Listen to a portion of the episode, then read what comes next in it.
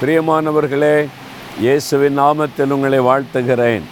இடம்லாம் ரொம்ப அழகாக இருக்குதா? நிறைய ரசிக்கிறீங்களா? ஆண்டோடைய சிருஷ்டிப்பின் மகிமையை பார்த்தீங்களா? எங்கே இருக்கீங்க? இவ்வளோ அழகான இடம் நினைக்கிறீங்களா? நம்ம தமிழ்நாட்டில் தென்காசி மாவட்டம் குத்தாலம் பக்கத்தில் தான். நீங்கள் இந்த இடத்துல வந்து பார்த்தீங்கன்னா ஆண்டவர் எவ்வளோ மகத்துவமானவர் என்பதை அறிந்து கொள்ள முடியும். இவ்வளோ அருமையாக சிருஷ்டித்து அவ்வளோ பெரிய தேவன் நம்ம கூட இருக்கிறாரா. நான் கூட இருக்கிறேன். பயப்படாதேன்னு சொல்கிறாரு அப்போ நம்ம கூட இருந்தால் என்ன நடக்கும் தெரியுமா? யாரும் நம்மை தொட முடியாது?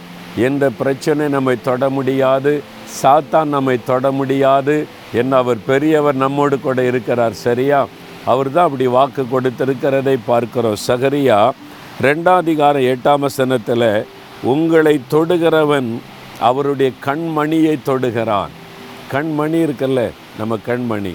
உங்கள் விரலை வச்சு தொட்டு பாருங்கள் தொட முடியுமா? உங்கள் விரலை விரலை வச்சு உங்கள் கண்மணியை தொட்டு பாருங்கள் தொட முடியாது. இமை மூடிக்கொள்ளும். அதை பாதுகாக்கிற ஒரு இமை ஆண்டவர் தந்திருக்கிறார். அதே மாதிரி ஆண்டவருடைய கண்ணின் மணியாக நம்மை வைத்திருக்கிறாராம். நீங்கள் யார் தெரியுமா? ஆண்டவருடைய கண்மணிகள் அப்போ உங்களை தொட முடியுமா? சாத்தான் தொட முடியுமா? பொல்லாத மனிதர் தொட முடியுமா? தூரத்தில் இருந்து பயமுறுத்தி பார்க்கலாம். தொட்டுருவேன் தொட்டுருவேன் அசைச்சிருவேன் அடிச்சிருவேன் கொன்னுருவேன். உங்களை அழிச்சிருவேன்னு தூரத்துலேருந்து மிரட்டி பார்க்கலாம். தொட முடியாது. என்றால் அவருடைய கண்மணி நீங்கள் அவருடைய ரத்தத்தினால் கழுவப்பட்ட அவருடைய பிள்ளைகள் எல்லாம் இயேசுவனுடைய கண்மணிகள்.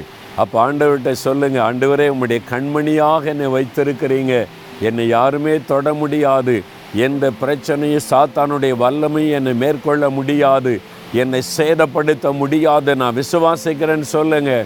அதனால் தேசத்தில் என்ன நடந்தாலும் உங்களுக்கு விரோதமாய் சாத்தான் எத்தனை சதி பண்ணினாலும் எத்தனை பொல்லாத மனிதர்கள் எழும்பி அழிச்சிருவேன் கொன்னிருவேன் தடுத்துருவேன் நீ போராட்டம் பண்ணினாலும் பயப்படாதங்க. தூரத்தில் இருந்து மிரட்டலாமே தவிர தொட முடியாது. ஏன்னா நீங்கள் அவருடைய கண்மணிகள். அப்படிதானே வசனம் சொல்லுது? ஆண்டவரே என்னை கண்மணியை போல பாதுகாக்கிறீங்களே.